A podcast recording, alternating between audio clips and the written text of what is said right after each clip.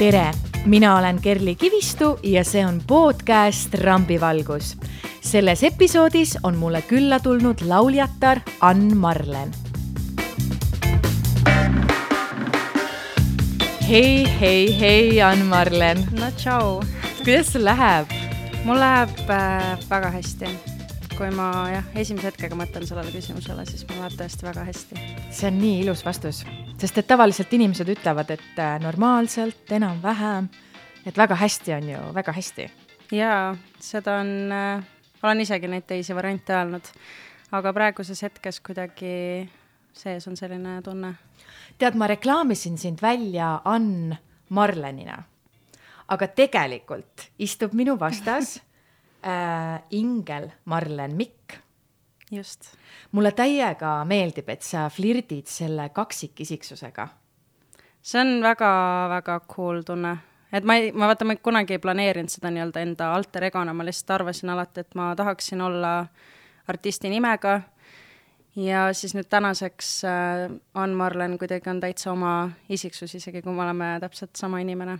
aga kust sul see idee tekkis, et äh, et niimoodi see kontrast luua? Ta isegi ei olnud kunagi, ma ei ole seda kunagi planeerinud või arvanud, et see niimoodi läheb, ta on tänaseks lihtsalt minu jaoks leidnud mingisuguse teise tähenduse, miks ma võib-olla ei suutnud enda nime alt kunagi mussi teha.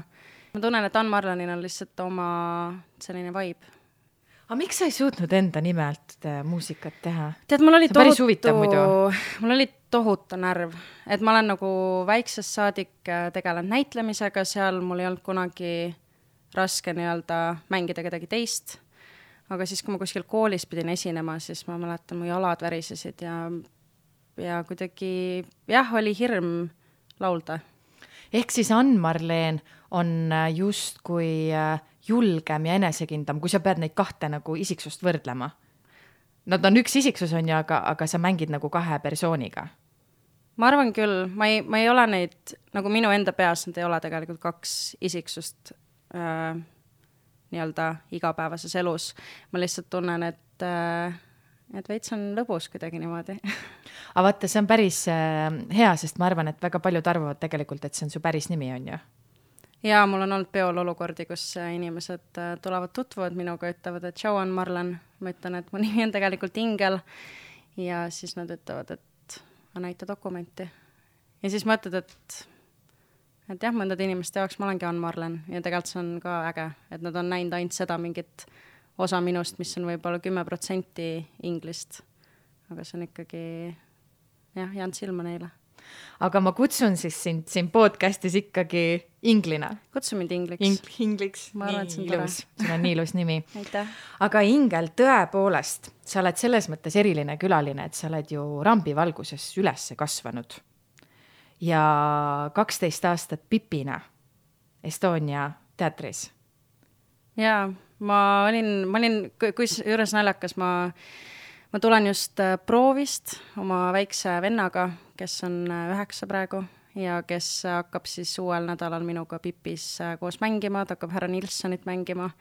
ja kuidagi, kui ma vaatan teda ja mõtlen sellele, et ma olin sama vana, siis ma olin nii pisike, kui ma alustasin selle kõigega aga lapsena võib-olla sul on seda julgust kuidagi rohkem ja mäletan lapsena ma nii kuidagi nautisin seda või see oli nii siiras emotsioon alustada kuskil äh, etenduses ja see oli väga, väga äge. aga kuidas sa üldse sattusid Pipiks? Neil oli äh, suur casting Estonias ja siis mu isa ütles mulle, et kas sa ei taha proovida aga vanusepiirang oli viisteist kuni kakskümmend viis, ehk siis mu isa ütles, et sa sada protsenti ei saa sinna, aga see on sulle kogemus nii-öelda kogu ülejäänud eluks, et kui sa tahad minna casting utele, et sa tead, mis see endast kujutab. ja, ja ma käisin seal casting ul ja ma väga meeldisin lavastajale. ja ta kutsus mind teise vooru, kuigi kui, kui ma ausalt ütlen, siis ma ei mäleta väga täpselt seda kogu casting ut, sest äh, ma ei tea, ma olin kuidagi nii pisike aga ma mäletan, ma nautisin seda sada protsenti ja ma tegin sellise siira ja puhta äh, lihtsalt armastuse ka seda teatri vastu. et äh, jah, ja siis ma sain selle rolli.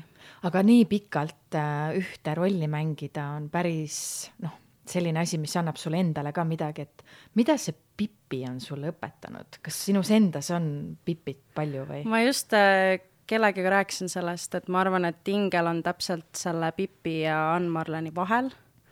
et, äh, et kui ma olen Pipiga üles kasvanud, siis äh, ta on päris selline nii-öelda hullumeelne pihv kui ma niimoodi saan seda panna, et äh, jah, ma arvan, et üks äärmus on see Pipi, kes on äh, krutskeid täis ja, ja teeb, mida hing ihkab. ja on selline lapsemeelne, et ma tegelikult arvan, et ma olen ise ka pooleldi tegelikult väga lapsemeelne. aga siis on see teine osa minust, mis on Ann-Marlen, mis on selline naiselik ja enesekindel ja teab, mida ta tahab ja, jah näiteks Pipi tundub mulle selline tegelaskuju, et ma ei oskaks talle vanust anda. ma tean, et ta on kaheteistaastane, on ju, aga, aga ta kuidagi tundub selline tüdruk, kellele sa nagu, ta on kuidagi nagu täiskasvanud inimene tüdruku või lapse rollis. sest ta on pidanud seda olema, ta on mm, -hmm. ma arvan, jah, elab üksi ja tal on oma ahv ja oma hobune geniaalne lugu tegelikult välja mõeldud ja Astrid Lindgren üldse on minul näiteks üks lemmikuid kirjanikke kindlasti, et ja. teised tegelased ja raamatud on ka. ma olen ka üles kasvanud tema raamatute ja filmidega tema raamatutest, et väga, väga ägedaid lugusid mõtleb välja. aga kui sa kaheteistaastaselt ise ka selles rollis olid, siis äh, millest sa unistasid, kas sa tahtsid saada ka näitlejaks? ma tahtsin sada protsenti näitlejaks saada, ma tegelikult arvasin pisikesena, et äh, et jah, ma käisin kõigepealt üheksa aastat reaalkoolis, siis ma teadsin, et ma lähen peale seda VHK-sse teatriklassi ja siis ma lähen lavakasse. ja siis asjad ei läinud niimoodi, et äh, mul oli mingi aeg selline tohutu meelesegadus, et ma kuidagi ise teadsin, et asjad lähevad ühtemoodi. et mul oli tohutu kirg teatri vastu lihtsalt juba sellest, et ma kuidagi olen üles kasvanud selle keskel ja hästi lähedalt näinud seda ja minu jaoks äh, jah, kuidagi teatrimaailm mind väga tõmbas tollel ajal.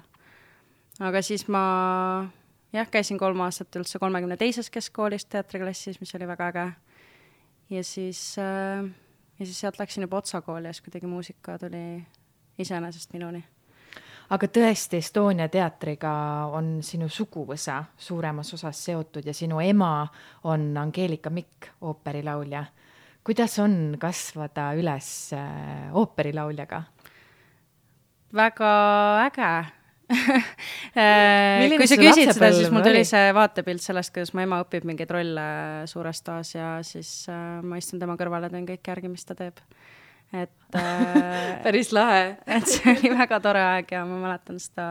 aga ta katsetas siis ka, et kuidas võiks olla või, või sina siis olid nagu publikuna vaatamas neid rolle? ei, ma ikka tegin täpselt seda, mida tema tegi et kõiki mingeid äh,, no ta tegi mingites äh, operettides ka, neid oli, ma arvan, eriti äge äh, nii-öelda järgi teha ja ma olen, ma arvan jah, kõiki mu ema etendusi vaatamas käinud mitmeid, mitmeid, mitmeid kordi ja üldse hästi palju pisikesena teatris käinud. et äh, jah, ma ei oska sulle seletada, milline see tunne on, et ma tean seda maja nagu oma viite sõrme ja et äh, täitsa nagu sinu kodu, on ju? jaa, ütleks, et äh, ja ma kunagi ei osanud arvata, et ma ise sinna üks hetk nagu äh, ka mängima lähen. Et ma tegin selle kunagi Prints ja Kerjust välja ja tegelikult enne Pipit ma üldse tegin ühes lasteooperi galas, kus ma juhtisin seda õhtut, ehk siis kuidagi tuli pigem loomulikult. Ja.... sest vaata, see on kuidagi tundunud, et, et kui vanemad on ees näitlejad või tegelevad muusikaga, siis tihti lapsed lähevad sedasama rada et see kuidagi ikkagi hakkab külge, vaata mõnel on see, et ei, ma kindlasti ei taha, kui mu ema on näitleja, siis ma ei taha näitleja olla, aga ikkagi väga paljud minu meelest, minu meelest lähevad sedasama rada, et see geen ikkagi tuleb kuidagi kodust kaasa. ma arvan, kindlasti see on väga suureks eeliseks, ma lihtsalt, äh, et sa saad nagu ära otsustada, kas sa tahad olla seal elus või mitte. et äh, mõndadel just jah, võib olla täiesti vastupidine reaktsioon, aga ma ise arvan, et ma ei ole sellest kunagi oma vanematega rääkinud ma ei ole seda kunagi arutanud, et mu vanemad on mind kasvatanud niimoodi, et ma olen saanud teha täpselt neid asju, mis, mida mulle meeldiks teha. ma käisin näiteks väiksena balletitundides ja siis üks päev ma ütlesin, et hakkasin autos nutma, kui isaga sõitsime sinna, ütlesin, ma ei taha üldse balletis käia, et see ei ole üldse minu asi. ja siis ta ütles, et ära siis mine. ja siis läksin klaverit õppima. nii et, et jah, nad on andnud mulle sellise hästi loomuliku keskkonna valida, mida ma ise tahaksin teha, aga samal ajal nagu lükanud piisavalt palju, et ma ikkagi teeksin asju. aga millega su vanemad on sind veel inspireerinud? ma arvan kindlasti,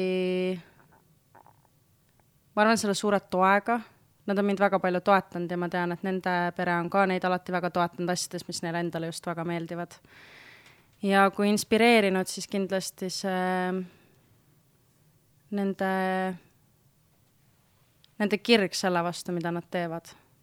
et lahe on näha oma isa töötamas turunduses, mida ta lihtsalt, ta läheb iga hommik tööle ja ta lihtsalt armastab seda tööd, mis ta teeb. ja ema puhul samamoodi, et ta lihtsalt naudib seda, et ta laulab ja ma arvan, et see on olnud minu jaoks ka inspiratsioon, et ma tegelikult tahaks igapäevaselt teha seda, mis minu süda ütleb, et ma peaksin tegema.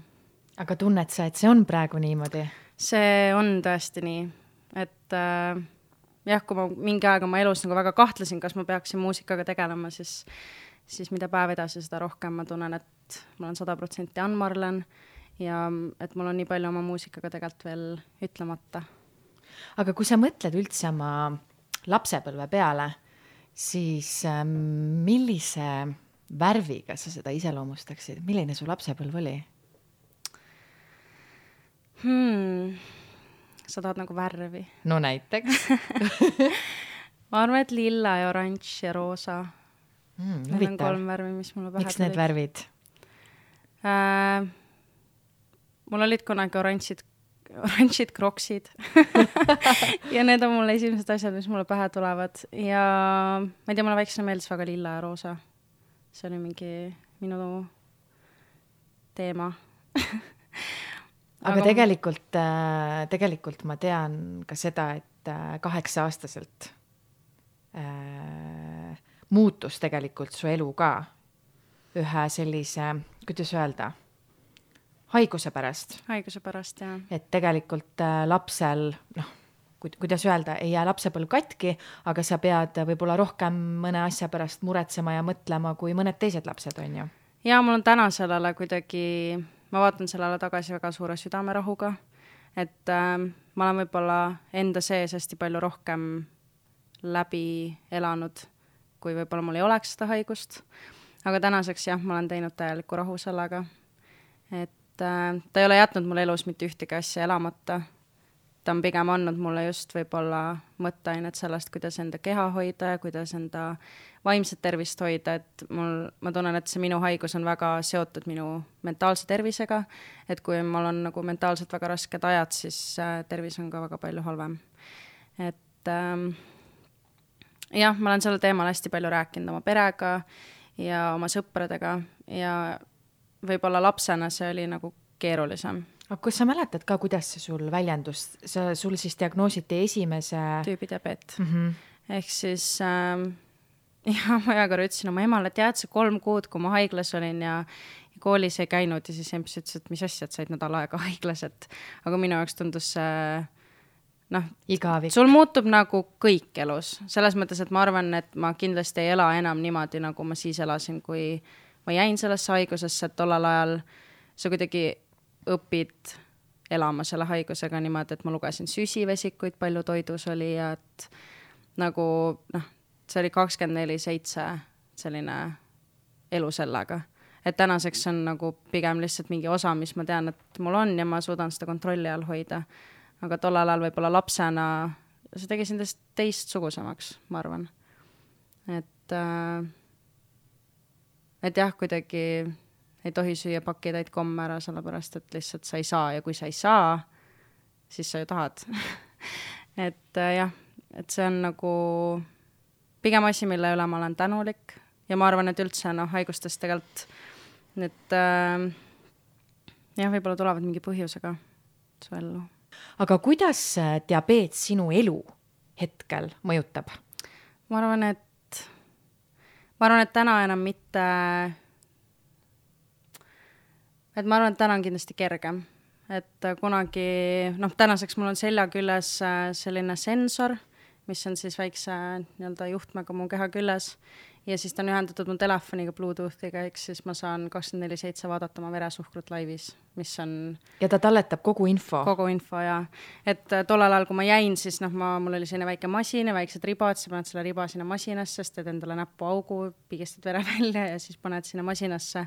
et, äh, et see on kindlasti mu elu nagu väga palju lihtsamaks teinud. ja siis mingi aeg mu elus mul oli ka insuliinipump, mis oli siis äh, juhtmega mul nii-öelda keha külge pandud iga kümne päeva tagant vahetasin seda otsa ja siis jah, seda ma küll mäletan, et see oli selline asi, mis on sinuga kogu aeg kaasas ja tuletab sulle meelde, et, äh, et ta oli tüütu. et nagu nüüd on asjad nii palju nagu arenenud, et mul on võimalus lihtsalt. aga vaata, võib-olla paljud ei tea, mis, mis see diabeet diabeet on. no kui ma lihtsalt äh, seletan seda, siis meil kõigil on pankreas, mis toodab insuliini ja iga kord, kui me sööme, siis äh, meie veresuhkur tõuseb, ehk siis äh, normaalsel inimesel veresuhkur on kuskil neli kuni kaheksa ja siis, kui sa sööd, siis see tõuseb ja siis su keha toodab insuliini, ehk siis su pankras äh, toodab insuliini, et äh, seda veresuhkrut alandada. ja minu pankras ei tooda, ehk siis äh, iga kord, kui ma söön, siis veresuhkur tõuseb ja ma pean selle jaoks süstima insuliini, et äh,, et see langeks. nii et jah, lihtsalt võttes on äh, niimoodi. aga kas see, et et äh, tänasel päeval, kui, kui on diabeet, et sa ei tohi süüa magusat või kas, mis su menüüs on sulle Seda näiteks ole... keelatud? jah, niimoodi, ma mäletan, kui ma jäin sellesse haigusesse, siis, äh, siis noh, haiglas öeldi, et null magusat, äh, ma lugesin iga päev oma süsivesikuid ja keskendusin nii-öelda sellele, et, et äh, jah, kuidagi kõik, mis oli paberil kirjas, siis niimoodi ma tegin, aga noh, tänaseks äh, ma ütlen, et ma söön kõike, mida ma ise tahan süüa. et pigem asi on nagu kogustes ja, ja noh, ega niisama inimene ka ei peaks iga päev kottide viisi kommi sööma, et, et pigem jah, selline väga viiskümmend, viiskümmend nagu dieet, et sööd vahepeal magusat ja muidu tervislikult. kas sinu peres on varem ka diabeeti olnud? mitte, et ma teaks. nii et jah, ma ei, ma ei tea küll, et meil oleks olnud. sa oled ühes intervjuus öelnud, et tegelikult äh, sul on väga äh, kurvad mälestused kohati lapsepõlvest või teismeeast, kus sind narriti. jaa, aga ma ei ütleks, et see mulle nii-öelda suure jälje on jätnud, ma lihtsalt mäletan, et äh, ma ei olnud nagu süüdi iseenda peas selles, et mul see haigus oli ja see oli hästi nagu veider asi, millega kiusata, aga noh, ma arvan, et seda kogemust on kõigil, ma arvan, et kõiki on korra, korra elus kiusatud. jaa, me just ühe kolleegiga ka arutasime siin üks päev, et teda, teda kiusati ka väga naljakate asjadega. ja siis me jõudsimegi järeldusele, et, et tundub, et, et kui sa nagu oled cool, siis sind kiusatakse, kui sa ei ole cool, siis sind kiusatakse, kui sul on uued asjad siis sind kiusatakse, kui sul ei ole neid uusi vingeid asju. vahepeal ma mõtlen mingi vanus on et... nii äh, tundlik ja sa saad kõige eest. ja lapsed on vahepeal nii õelad, ma vaatan enda väikeste vendade pealt ka ja nad on minu jaoks sellised minu kaks pesamuna, kes äh, et üle minu laiba võib neid kiusata, aga see tuleb ikka ette ja see on nagu ma arvan paratamatus, et äh, sa ei ole, ma arvan, nii teadlik enda emotsioonidest ja tunnetest ja sõnadest ja siis sa ei oska nagu arvestada sellega, mida sinu sõnad võib-olla kellelegi teevad. aga kui mõnel noorel näiteks avastatakse see diabeet, just eriti noorena, siis äh, kuidas sa motiveeriksid neid? sest et äh, see võib alguses olla selline šokk, on ju. ma arvan, et see on iga, iga inimese jaoks hästi individuaalne, et inimesed võtavad ka, ma arvan, mingit šokki erinevat moodi. aga et kõik saab korda et ma olen lihtsalt käinud nagu, ma olen kõikidest nendest faasidest vist lihtsalt ise läbi käinud, et ma mäletan, tollel ajal mul oli üks sõbranna, kellel oli ka diabeet ja temaga me nagu isegi esimestel aastatel nagu suhtlesime. aga pigem seal oli jah, vahepeal just see küsimus, et, et, et vahepeal nagu ei tahaks, et see haigus oleks. aga, aga jah, ma arvan, et midagi ei jää elamata ja ja ma käisin ka läbi sellest faasist, kus ma vihkasin, et mul see haigus oli ja ma tegin kõik, kõike halvemaks. et ma võib-olla sinna seda enam endale ei teeks, et ma arvan, see haigus ei ole nagu. ja mis mõttes tegid halvemaks? et ma ei mõõtnud ennast ja valetasin mm. vanematele, et mul on numbritega hästi, kui tegelikult ei olnud ja sõin, mida ma tahtsin. aga siis su enesetunne oli ka ju kehvem selle tõttu? enesetunne oli väga palju kehvem, aga see oli selline nagu trots. lihtsalt äh, trotsisidki nagu iseenda keha. et ma ei oska nagu seletada sulle, miks ma seda tegin või mis mu nagu peas oli tollel ajal. aga ma arvan, et äh, mu suhted ka nagu vanematega väga muutusid tänu sellele, et mul see haigus oli. et äh, nagu teismeeas sa käid sõpradega väljas ja sa ei taha, et su ema helistab sulle viis korda õhtu jooksul ja küsib, palju su veresuhkur oli. et nagu e täna ma nagu näen oma ema vaatepunkti ja saan aru, et ta lihtsalt muretses. Ja tema jaoks, ma arvan, kõige suurem hirm oli, et minuga juhtub midagi, kui, kui ma ei kontrolli oma tervist.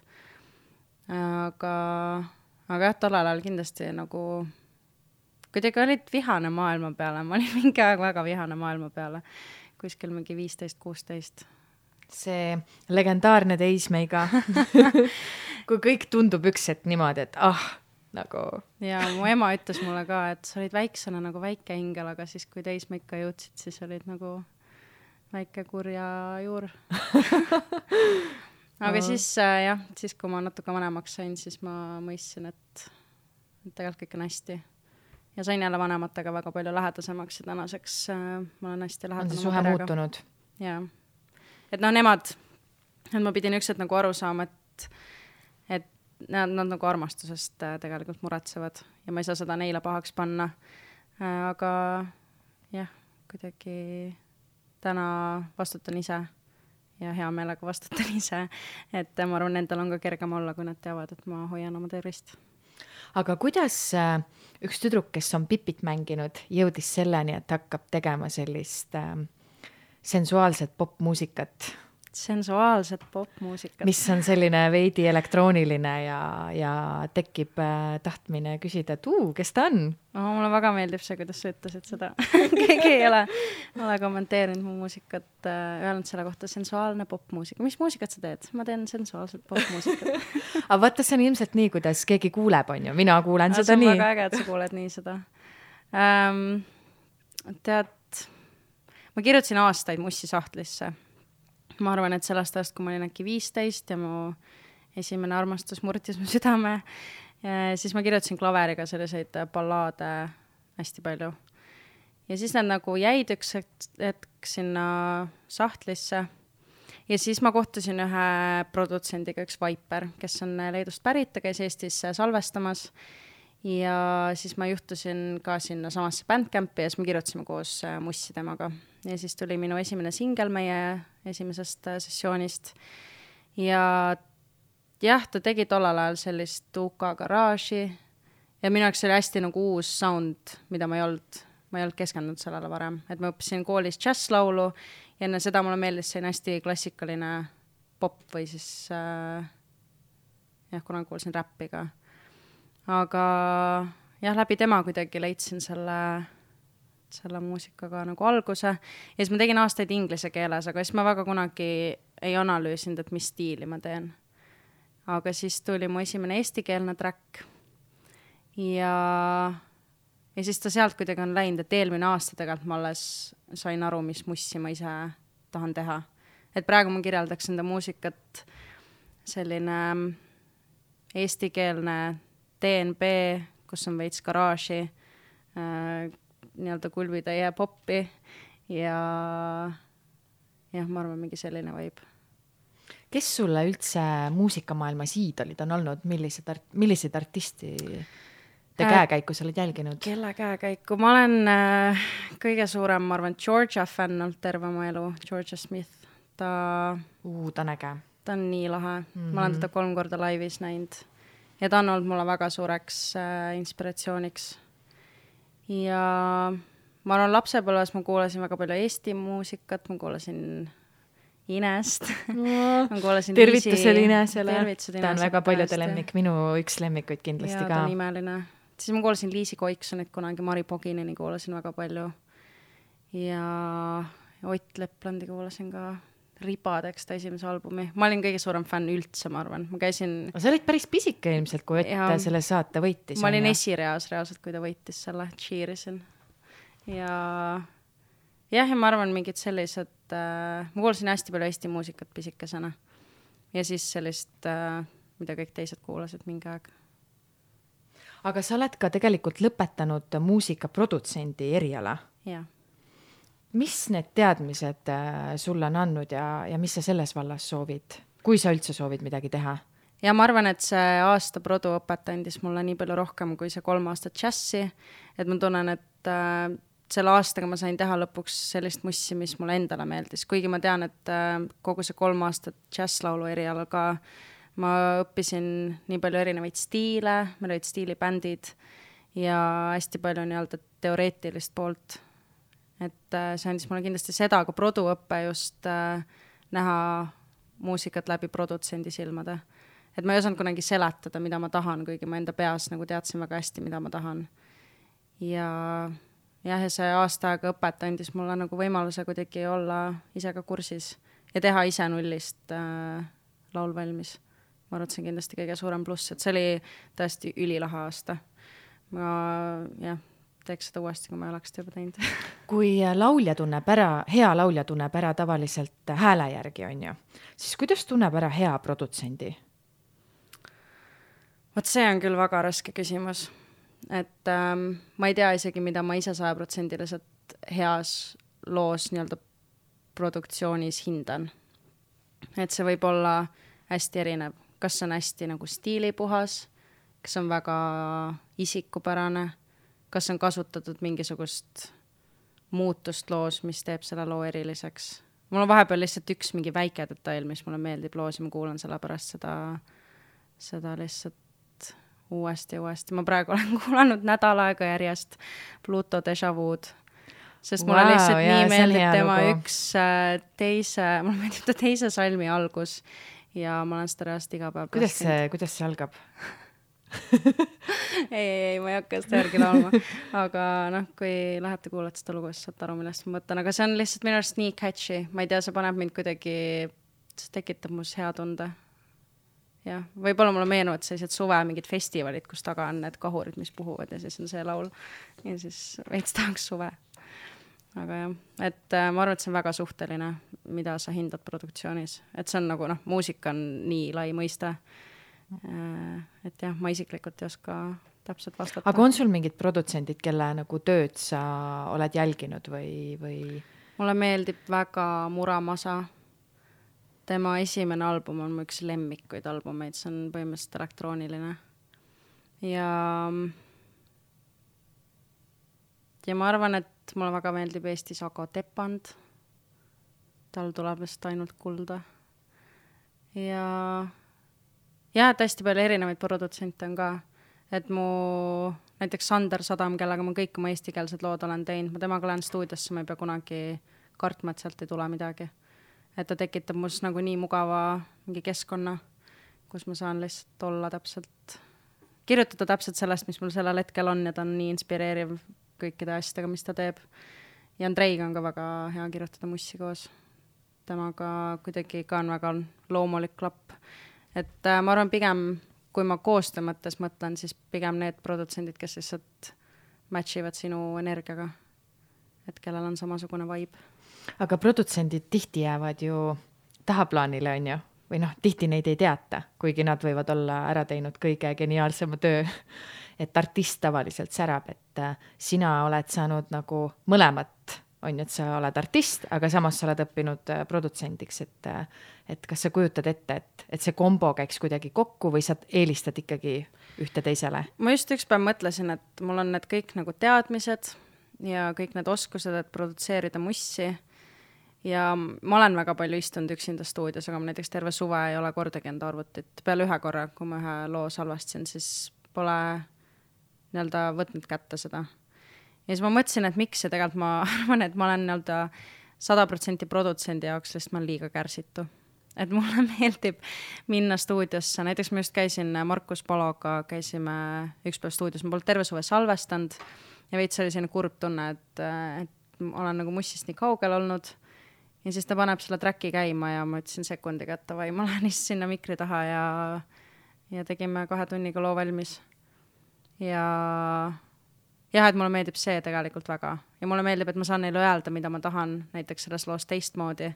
Ja ma oskan neile seletada seda läbi selle produtsendi keele, aga see, et ma ei tea, võib-olla see aeg tuleb, võib-olla kunagi hiljem, kus ma, mul on lihtsalt tundide viisi aega, et istuda öid ja päevi stuudios ja ise produda.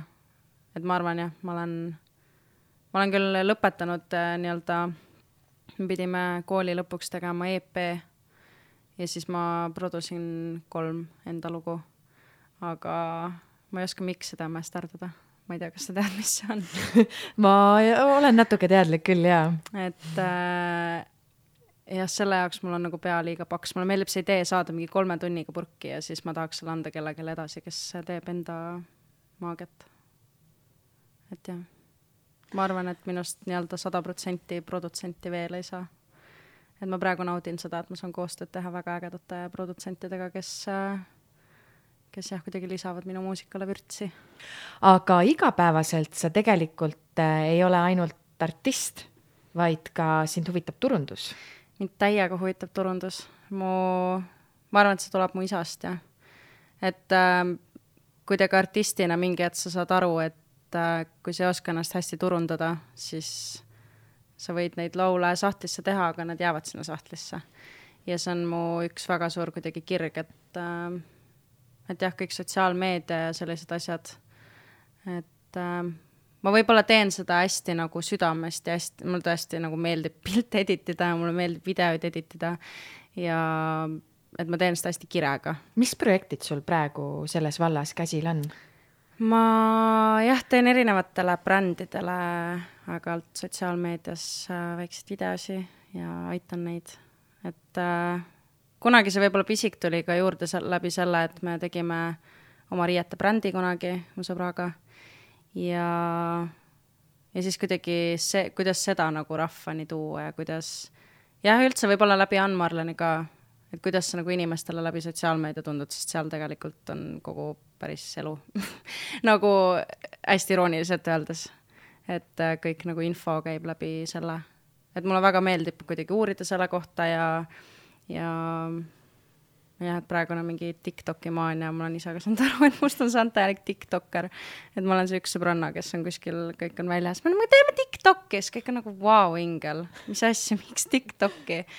Aga kui sa Tiktokis äh, ei ole pildis, siis varsti kõik kolivad sinna üle ja siis äh, jah, tähendab, võib-olla see eelmine lause ei olnud väga loogiline, aga Äh, Instagram ja TikTok väga meeldivad. aga tead, mulle tundub, et aina rohkem artistid ja üldse inimesed, kes äh, avalikkuses teevad midagi, saavad aru sellest, kui oluline on enda bränd luua ja sotsiaalmeedia on andnud sellele imelised võimalused, on ju. ja et, seda kindlasti. Äh, et see turundamise pool tegelikult on nagu väga kihvt, kihvt valdkond ka.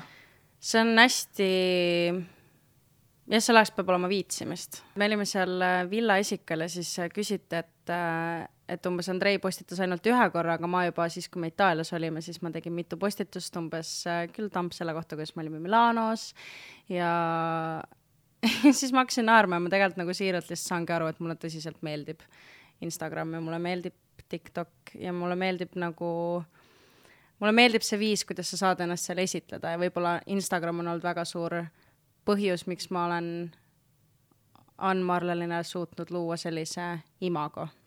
et ma arvan, et minu lähedased inimesed teavad, milline ma igapäevaselt olen ja milline on see võib-olla hingel ja milline on Ann Marlen, aga teised inimesed lähevad, näevad seda põhimõtteliselt ainult läbi minu muusika ja minu Instagrami.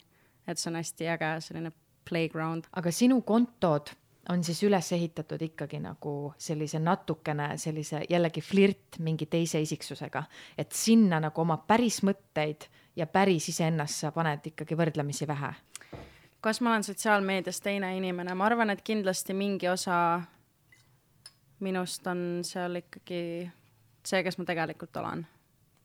aga ma lihtsalt usun, et seal on mul võimalus nagu valida, millise nurga alt ma ennast inimestele näitan et mingi osa minust võib-olla tahaks rohkem jagada oma nagu mingeid sügavamaid mõtteid või mingeid tundeid, mida ma tunnen, et minu noh, päevad ei ole kõik nagu täpselt samasugused ja ma iga päev ei käi kuskil üritustel ja ma iga päev, mul ei ole pildistamine ja ma üritan tegelikult seda osa ka sinna nagu piisavalt tuua, et ma, kuidas ma olen perega ja sõpradega ja ma arvan, et see on selline väga tervislik balanss et ta on mulle andnud kindlasti võimaluse luua seda tohutut mingit alter ego, aga samal ajal see on ikkagi sada protsenti mina.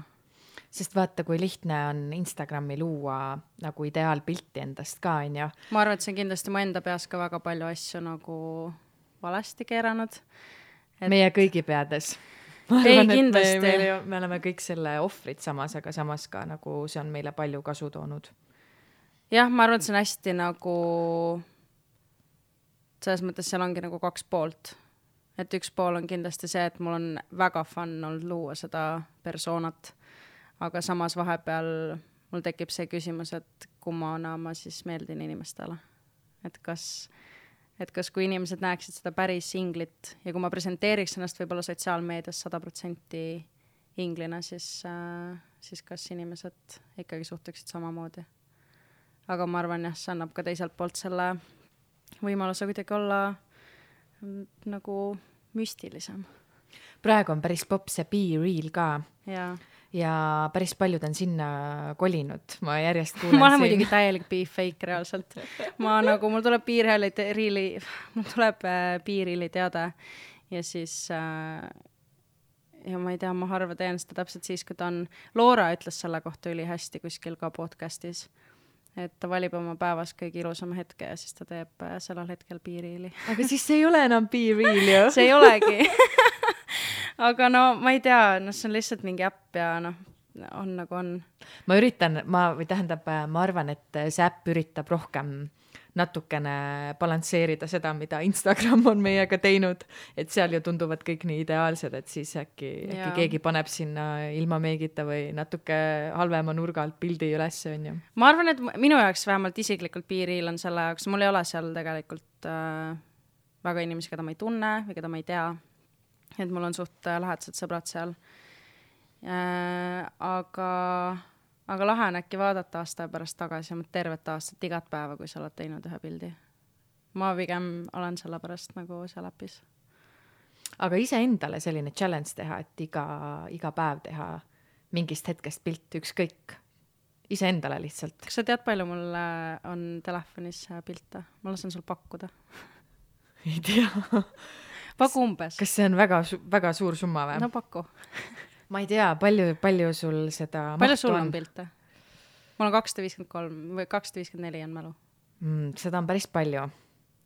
On sul mälu, on päris palju. ma arvan, et äh, muuseas, ma teen alati seda, et kui ma näiteks reisin kuhugi ja lennukis on vaata see aega, aega, ma teen puhastust ja, alati. see on hea, ma ei, ma ei suuda enam nagu aga no paku. aga ma pakun hmm,, mul on äkki mingi kaks tuhat midagi, aga ma arvan, et sul on äkki kakskümmend tuhat. mul on seitsekümmend tuhat pilti, sa tood või? et kui sa küsid Kuidas nagu, et kas on? on nagu, ei ma ise ka ei tea no mul on, mul on kõikide, ei, ei kindlasti mitte. vahepeal inimesed vaatavad, kuidas ma otsin mingist kindlast ajast mingit pilti niimoodi, et ma nagu zoom in vaata välja, kus sa saad vaata umbes kümme pilti on ühes reas, siis sa saad tõmmata nagu üles sealt aastate kaupa siis inimesed on nagu, et vau, kuidas sa üles leiad sealt mingit pilti, aga, aga no mul on mingitest photoshoot idest ja kõikidest asjadest ma lihtsalt alati jätan need pildid sinna. aga ma arvan, mul on igast päevast vähemalt mingi kolm pilti. et äh, ja mulle väga meeldib pilte teha, aga vahepeal on selline, et, et võib-olla need hetked on mulle jäänud nagu jäävad rohkem meelde, aga mingid hetked, kus ma tean, et mul ei ole telefoni ja ma mõtlen lihtsalt sellele, et ma saan olla siin hetkes, ma ei pea seda tegema läbi kaamera äh, et jah.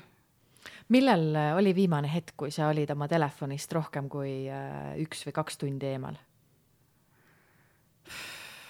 ma ei tea, mul ei ole väga, no mul on see ka vaata, et nagu minu blessing and a curse, aga mul on telefon nagunii kogu aeg kaasas, sest mul on ta selle sensoriga ühendatud see on mu täielik curse, aga, aga jaa, see vahepeal on nagu probleem, et ma tunnen, et mul on täiega palju rohkem ärevust tänu sellele, et, et ma olen kogu aeg telefonis. aga samas jah, ju mul on seal ikkagi midagi teha, et nagu selliseid hetki, kus ma istuks nagu mingi Tiktokis mingi tunde, neid on nagu kindlasti vähem, need on mingid üksikud õhtud, kus ma lihtsalt, ma ei tea, upun sinna ära. aga ma ikka muidu tavaliselt kogu aeg editin või teen või postitan või et jah et su töö tegelikult või projektid on ka nii palju seotud sotsiaalmeedia ja selle tegevusega, mida peab tegema telefonis, on ju? jaa, või siis noh, arvutis ka, aga ja pigem, ja ma chat in ka päris palju inimestega, mulle meeldib nagu oma lähedaste sõprade ja perega olla kogu aeg nagu ühenduses. igapäevaselt?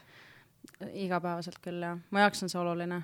ma arvan, et äh, jah, mul on pigem nagu need üksikud inimesed, kelle nii-öelda asjadega mul on väga oluline kursis olla. et see tekitab must sellist äh, rahulolu. et nemad teavad, kus ma olen ja mis ma teen ja kõike rõõme ja kurbuseid jagada nendega. et see annab mulle jõudu elus. sa mainisid ja tõid ise siia sisse ärevuse ja, ja oktoober on vaimse tervise kuu. päris palju sellest äh, ka õnneks ma ei teadnudki on no vot, päris palju on õnneks sellest hakatud äh, rääkima ja tähelepanu pöörama just sellepärast, et äh, meie riigis on päris palju noori, kelle vaimne tervis ei ole päris hea. ja, ja võib-olla mitte ainult noored, on ju, vaid ka täiskasvanud, aga, aga nad on lihtsalt õppinud selle sellega toime tulema. toime tulema ja nad on harjunud selle madala enesetundega ja arvavad, et tegelikult selline ongi elu. Äh, kuidas sina tunned, milline äh, seis või suhe sul vaimse tervisega on, kui oluline see on sinu jaoks, et? see on mulle, ma arvan, kõige olulisem üldse, et viimane aasta ma olen sellele eriti, või tähendab, viimane aasta ma olen sellele kuidagi eriti palju tähelepanu pööranud. et lihtsalt äh, aasta aega tagasi ma olin kuskil täielikus nullpunktis äh,. ma ei olnud vist kunagi olnud sellises kohas. ja ma isegi ei osanud nagu mõelda, kuidas sellest kohast äh, välja tulla, et ähm, kuidagi. mida sa siis tundsid või mis, mis siis, kas midagi juhtus või, või kui, kui sa? jaa, ma olin äh, jah, kuidagi äh, ma ei teagi, kuidas ma räägin sellest mm tead, ma arvan, elus kõige olulisem on anda esimesena iseendale, aga tolleks hetkeks ma olin ennast andnud kaks aastat kellelegi teisele, kes ei olnud mitte kunagi iseendale andnud, kui ma võin mm -hmm. seda niimoodi sõnastada. ehk siis äh, sa oled ise kõik endast ära andnud, sa ei saa seda mitte kuskilt tagasi. et ma olin kuidagi enda sees ennast nagu täiesti ära kaotanud ja ma isegi noh, muidugi no ma arvan, et, et selline iseendaga töö, mida tihtipeale inimesed ei tee, et see on olnud mu jaoks nagu hästi olulisel kohal viimast aasta aega. ma olen käinud aasta aega nüüd teraapias äh,, lihtsalt rääkinud oma mõtetest ja elust ja tunnetest ja leidnud hästi paljudele enda küsimustele vastused. Et äh, mul oli vahepeal nagu kombeks kuidagi sellesse mingisse kurbusesse nagu ära kaduda. ja, ja tegelikult sellises kohas olles sealt nagu välja tulla üksinda lihtsalt, et aga vahet ei ole, ära siis tunne nii, tunne nagu ennast rõõmsana, keskendu asjadele, mis sulle meeldivad. aga mis siis, kui mulle ei meeldi mitte miski praegu. et ärkad hommikul üles ja, ja lihtsalt nagu ei taha tegelikult voodist välja tulla aga mul on olnud selline kuidagi elurütm, et isegi peale, isegi sellel nagu kõige raskemal ajal ma üldse tegelikult ei elanud kodus, ma elasin äh, Pärnus äh,, Pootsis ja tegin ühes suvelavastuses. ja käid ikka väljas ja iga päev teed nagu asju ja oled produktiivne, aga sisimas on nagu mingi osa endast, mis lihtsalt, kellel on raske et äh, ma arvan jah, see on nagu oluline kuidagi pöörata tähelepanu enda vaimsele tervisele ja sellele, kuidas sa tegelikult ennast sisimas tunned. ja ma arvan, et see on kindlasti väga suur teema, millest peaks, mida peaksid inimesed rohkem nagu avama.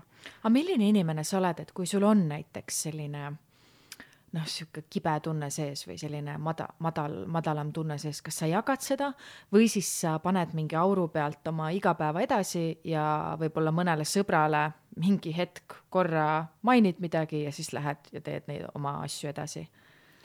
ma arvan, et mul on olnud hästi suur tugi ümber, et äh, tänu sellele mul on olnud inimesi, kellega rääkida ja ma pigem nagu alati jagan enda asju võib-olla ma väljendan neid asju tihtipeale niimoodi, et need tegelikult ei tundu nii hullud, kuigi ma, et ma elan hästi palju kõigepealt nagu enda sees läbi ja siis ma olen nagu valmis jagama ja siis ma räägin inimestega sellest ja see on mind alati aidanud. aga võib-olla jah, sellel hetkel täpselt aasta aega tagasi ma olin ennast lõiganud nagu kõikidest teistest inimestest nii ära ja see on, võib juhtuda, kui ise kuidagi endale ei tunnista, et sul on raske ja siis äh, jäädki nagu enda pähe kinni ja siis ei oskagi seda nagu kellegagi jagada, et mul ähm, jah, et ma olen ka väga palju aastaga õppinud, kuidas on oluline hoida enda ümber inimesi, kes päriselt teevad sind õnnelikuks ja kes tahavad sulle head.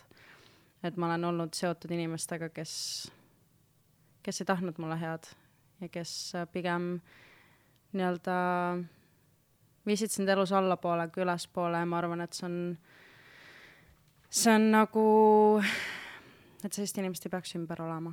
et pigem inimesed, kes sind elus tahavad nagu, et sa läheksid ülespoole ja keskenduksid enda asjadele ja kes nii-öelda ei tunne kadedust ja vihatunnet selle vastu, kui sul läheb hästi.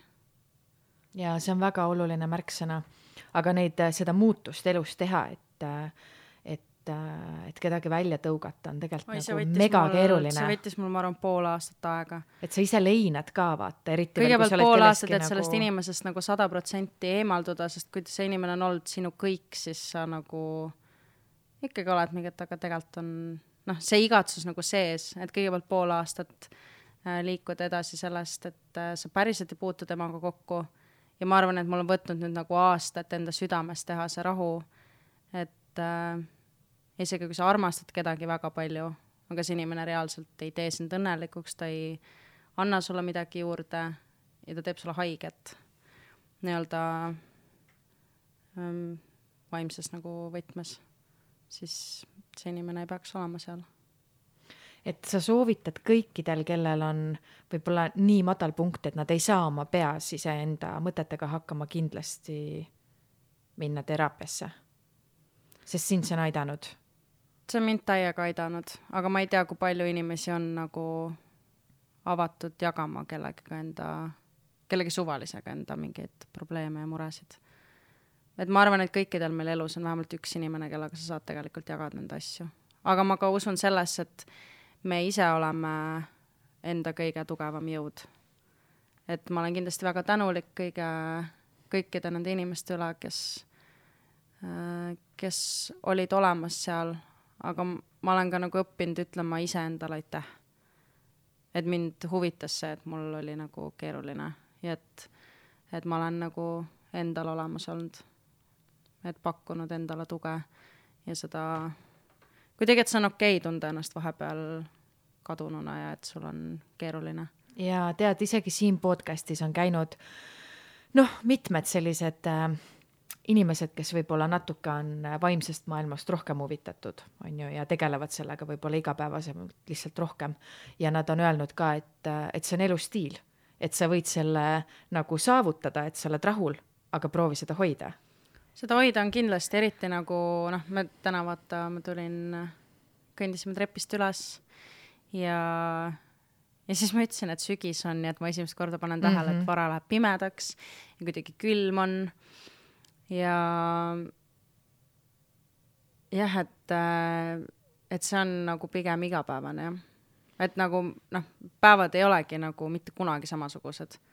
ja mõni päev on ülihalb tuju ja mõni päev on ülihea tuju ja see pidavat olema okei okay,, on ju, et ongi, et, et äh, kuidagi seda viha, mis vahel tuleb ja, ja seda kurbust nagu pigem mitte alla suruda ja noh, muidugi võib-olla ei ole ka kõige mõistlikum minna vihasena ja sõimata mingil kümnel inimesel nägu täis, on ju. aga lihtsalt, et kuidagi kas trenni või mingisuguse noh, asjaga seda ja, maandada. trenni tegemine aitab ka kindlasti väga. et see on jah, pigem nagu selline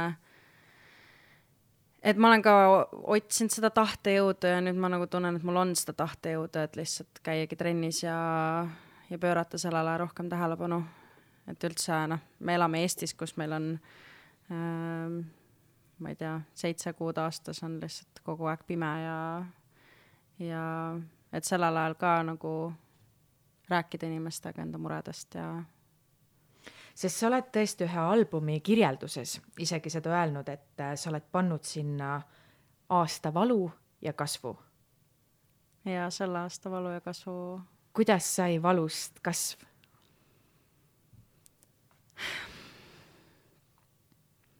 ma ei tea, ma olin, ma olin kaks aastat tagasi lihtsalt kuidagi arvasin, et mul oli elus olemas kõik täpselt see, mida ma nagu alati olin tahtnud, et ma olen, ma olen pisikesest saadik tahtnud olla noor ema.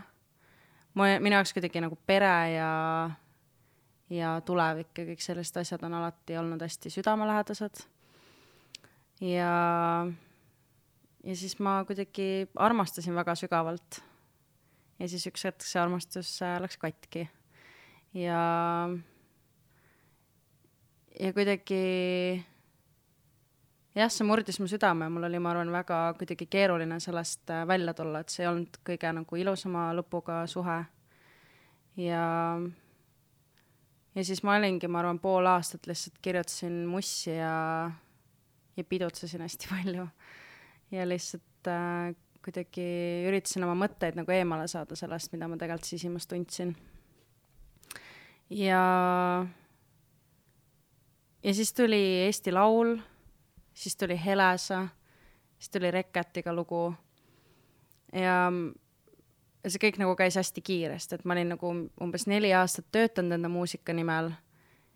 ja siis järsku kuidagi kõik asjad muutusid nii kiiresti ja ma järsku tegelesin igapäevaselt sellega, mida mulle tegelikult päriselt meeldib teha.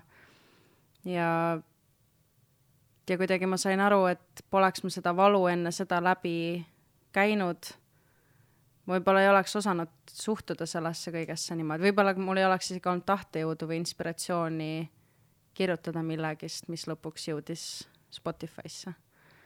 et äh,, et jah, see album, millest äh,, mida sa mainisid äh,, ongi selline üks pikk storyline minu aastast, kus äh, ma olin katki, ma olin äh, pettunud armastuses ja siis ma leidsin üks hetk, et äh,, et ennast saab ka armastada, enne kui sa kellelgi teisel lased seda teha. ja ma kasvasin ise inimesena terve selle aastaga kuidagi selleks, kes ma täna olen. et äh, jah, niimoodi sai valust kasv tead, ma, see on nii ilus jagamine, et sa, et sa räägid sellest niimoodi, sest et äh, kuidagi tihtipeale me ei taha tunnistada vaata seda, et, et mingi asi teeb meile nii haiget, et, et me läheme katki ja ma arvan, et väga paljud inimesed, ma arvan, maailmas saavad suhestuda selle, suhestuda selle tundega, mis, mis tunne see on siis, kui, kui armastuses läheb äh, midagi nii, nagu sa ei oodanud. tead, ma kuulsin ühte lauset, mida ma endale pean ka tihtipeale nagu meelde tuletama et see on nagu pain is a part of life, but suffering is an option. jaa, jaa. et siis valu on elu osa, aga kannatamine on valik, on ju.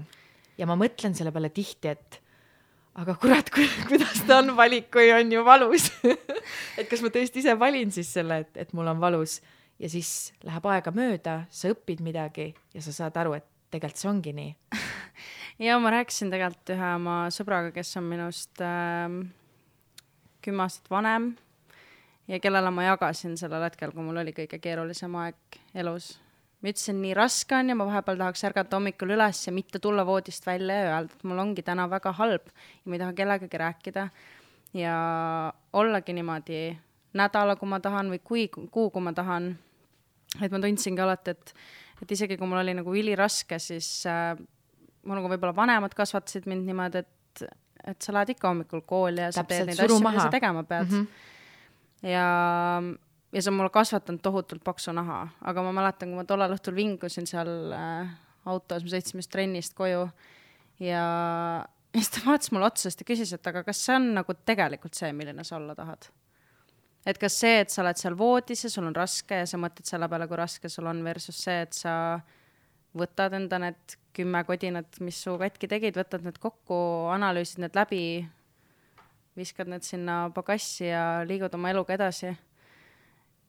ja siis, ma ei tea, see oli mulle nii suur selline reaalsuskontroll, et tegelikult sisimas ma nagu tahan olla täpselt selline, et ma ärkan hommikul üles, isegi kui on olnud keeruline, siis mul on nii palju muid asju, millele ma võiks oma energiat panustada, kas olgu see muusika, olgu see, ma ei tea, töö, olgu see trenn, sõbrad, pere, et, et sellises nagu kurvas äh, kohas enda peas sa nagu unustad ära vahepeal, kui palju sul olemas on. ja ma tunnen, et tänapäeva ühiskonnas sul on nii kerge olla tänamatu selle eest, et äh, sul on reaalselt kõik nagu noh, et eriti kui sa oled tööd ka teinud oma elus, et miks sa siis endale ei taha lõpuks nagu lasta nautida seda vilja ja seda, et sa oled oma elus heas kohas.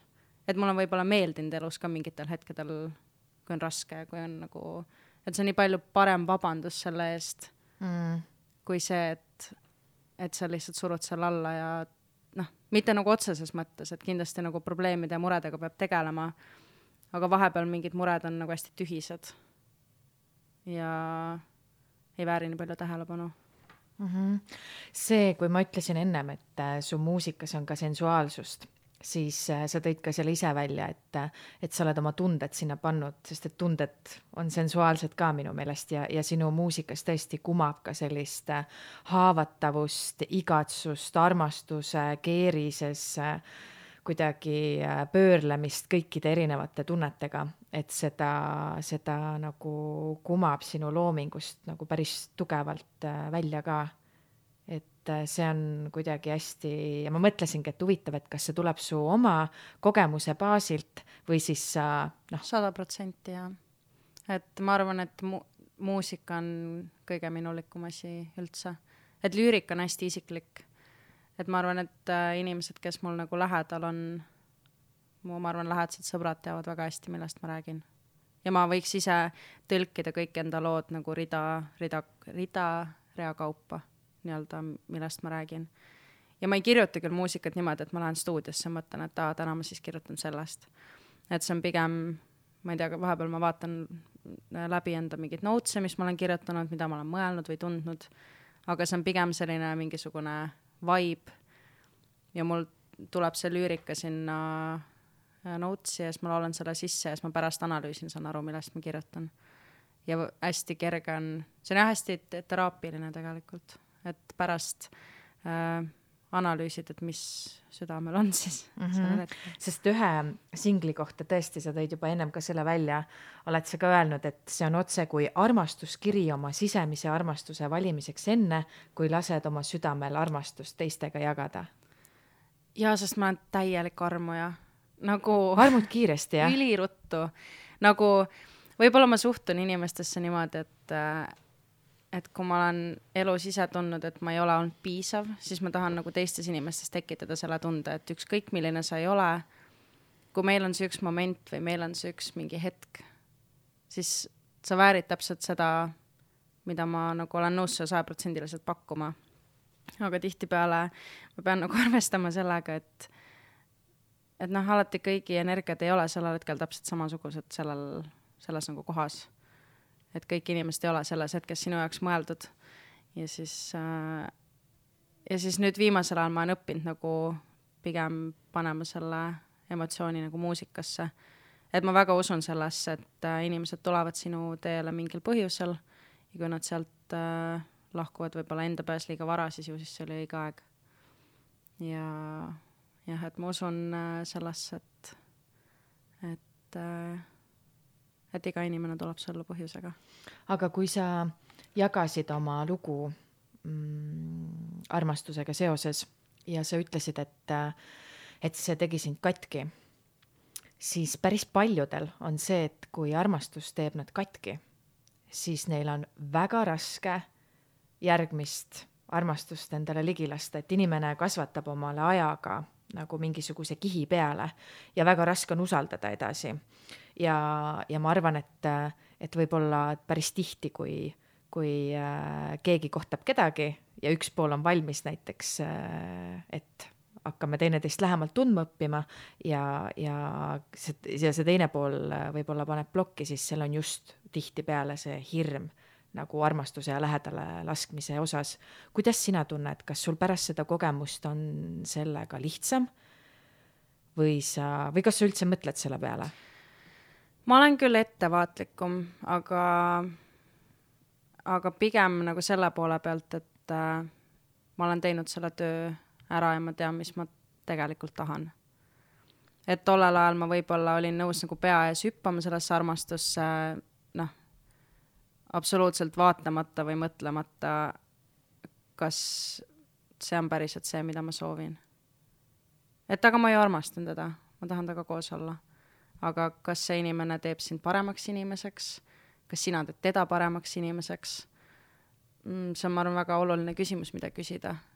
et äh, et jah, ma arvan, et seal on ikkagi see nagu enesetöö, et ma tean, sellest räägitakse väga palju igal pool TikTokis ja tegelikult Instagramis ja üldse see on hästi nagu aktuaalne teema, et kõik ütlevad, et aa, aga nagu noh, et mulle vahepeal tundub, et meie ühiskonnas inimesed isegi ei taha enam koos olla, sellepärast et nad suudavad iseendale pakkuda juba kõike ja ja siis samal ajal see on nii vastuoluline, sest kõik, et kui kõik suhtuvad sellesse niimoodi, siis keegi ei olegi lõpuks koos, vaata ähm,. et jah, ma arvan, et seal on kindlasti see punkt, et sa pead nagu teadma, milline inimene sa oled ja millist inimest sa enda kõrvale soovid. ja ma arvan, et see on äh, jah, et ma arvan, et kui ma nagu peaksin olema kellegagi koos, aga see inimene mind nagu paremaks inimeseks ei tee, siis ma pigem ei oleks temaga koos, isegi kui ma väga armastan teda.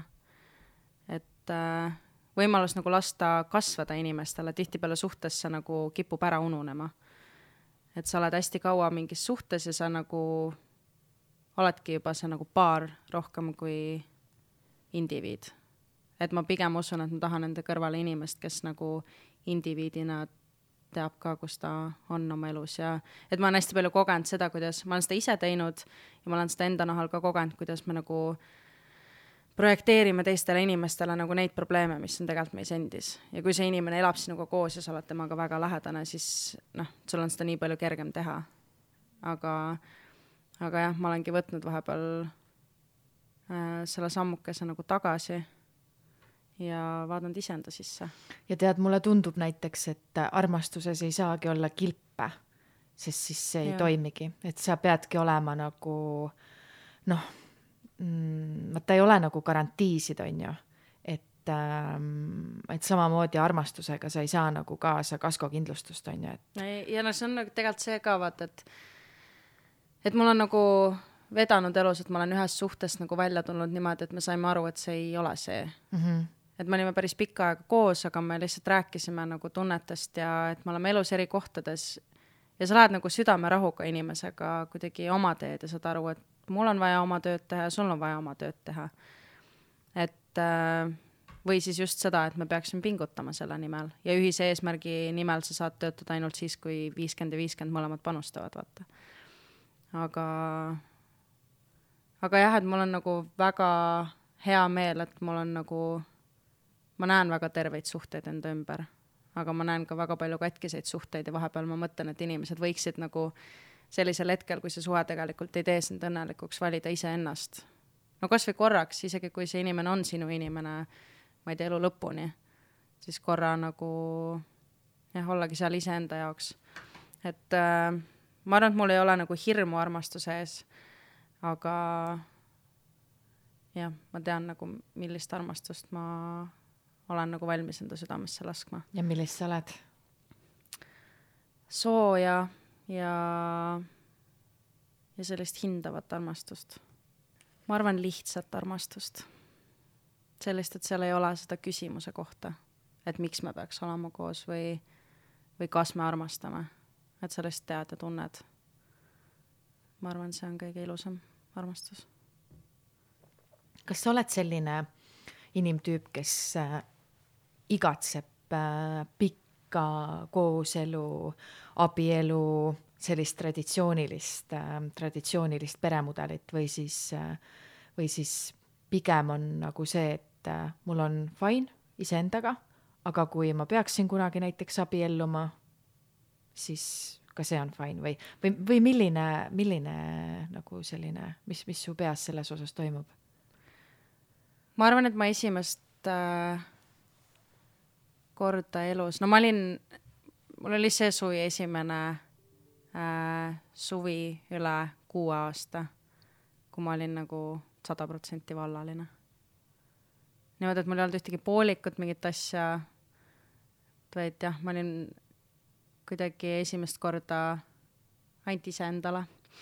ja, ja ma tunnen täna küll, et, et mus on selline rahu, ma otsin seda ülipikalt, ma kuidagi alati tundsin, et, et ma olin nagu enda silmis parem, kui mul oli keegi kõrval.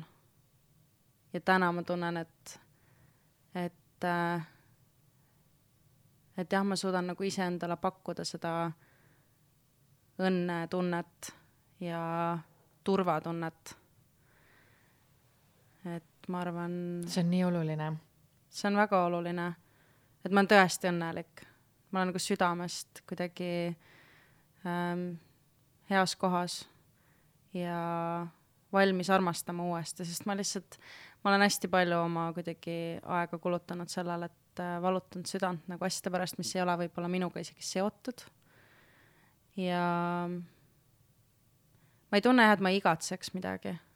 et vahepeal ikka mõtled selle peale, aga ma arvan, et äh, kõik tuleb omal ajal. Et praegu mul on endale piisavalt palju nagu äh, pakkuda.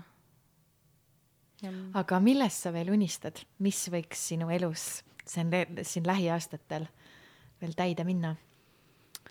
ma väga-väga ootan, et mu album tuleks välja, et äh, see on nagu lükkunud veits edasi, sellepärast et lihtsalt äh, vahepeal tulevad sellised, vahepeal tuleb elus äh, toimetusi ette, mida sa ei oska võib-olla aasta lõikes nagu näha aga mul on kogu materjal koos ja ma tahaks selle nüüd äh, lõplikult purki saada, et see on võib-olla asi, mida ma väga ootan.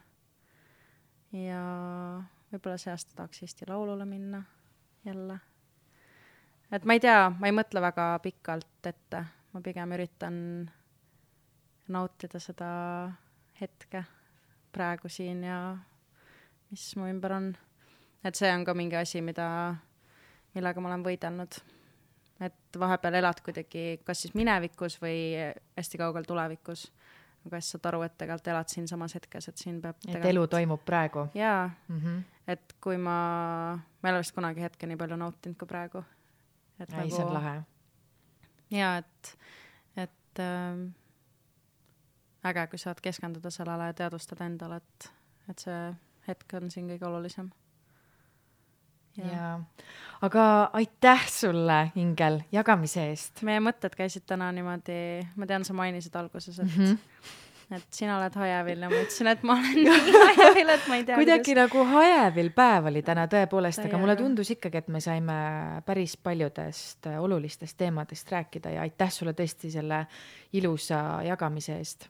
ja aitäh, et sa küsisid, aitäh, et sa kutsusid muidugi. et äh, mul on väga hea meel kuidagi jagada enda mõtteid ja ma loodan, et, et kui keegi kuulab ja mõtleb, et äh, minu mõtted ja tunded ja muusika teda kuidagi aitas, siis mul on ainult rõõm jagada ennast rohkem kui, kui Instagramis. jaa, ma loodan, et sa teed seda veel palju, palju, palju. ma teen täiega seda veel, ma arvan, et äh, palju mussi ja palju mõtteid on äh, tulemas, nii et äh, ma olen ise väga elevil ja ma olen nii tänulik, et äh, seda on kuidagi tähele pandud, et see on mulle nii oluline. ma noh, eelkõige ikkagi nagu olen kirjutanud vanasti mussi nagu enda jaoks, aga ma olen saanud nii palju tagasisidet, et see on inimesi puudutanud. ja mul on ainult hea meel. ja muusika on kindlasti, ma arvan, et äh, üks äh, olulisemaid teraapiaid vähemalt olnud äh, minule küll, et täielik meeleolu tekitaja. seda kindlasti ja aitäh, et sa kutsusid. aitäh sulle, aitäh, ma olen väga tänulik. head kuulajad, uus külaline on rambivalguses juba järgmisel nädalal.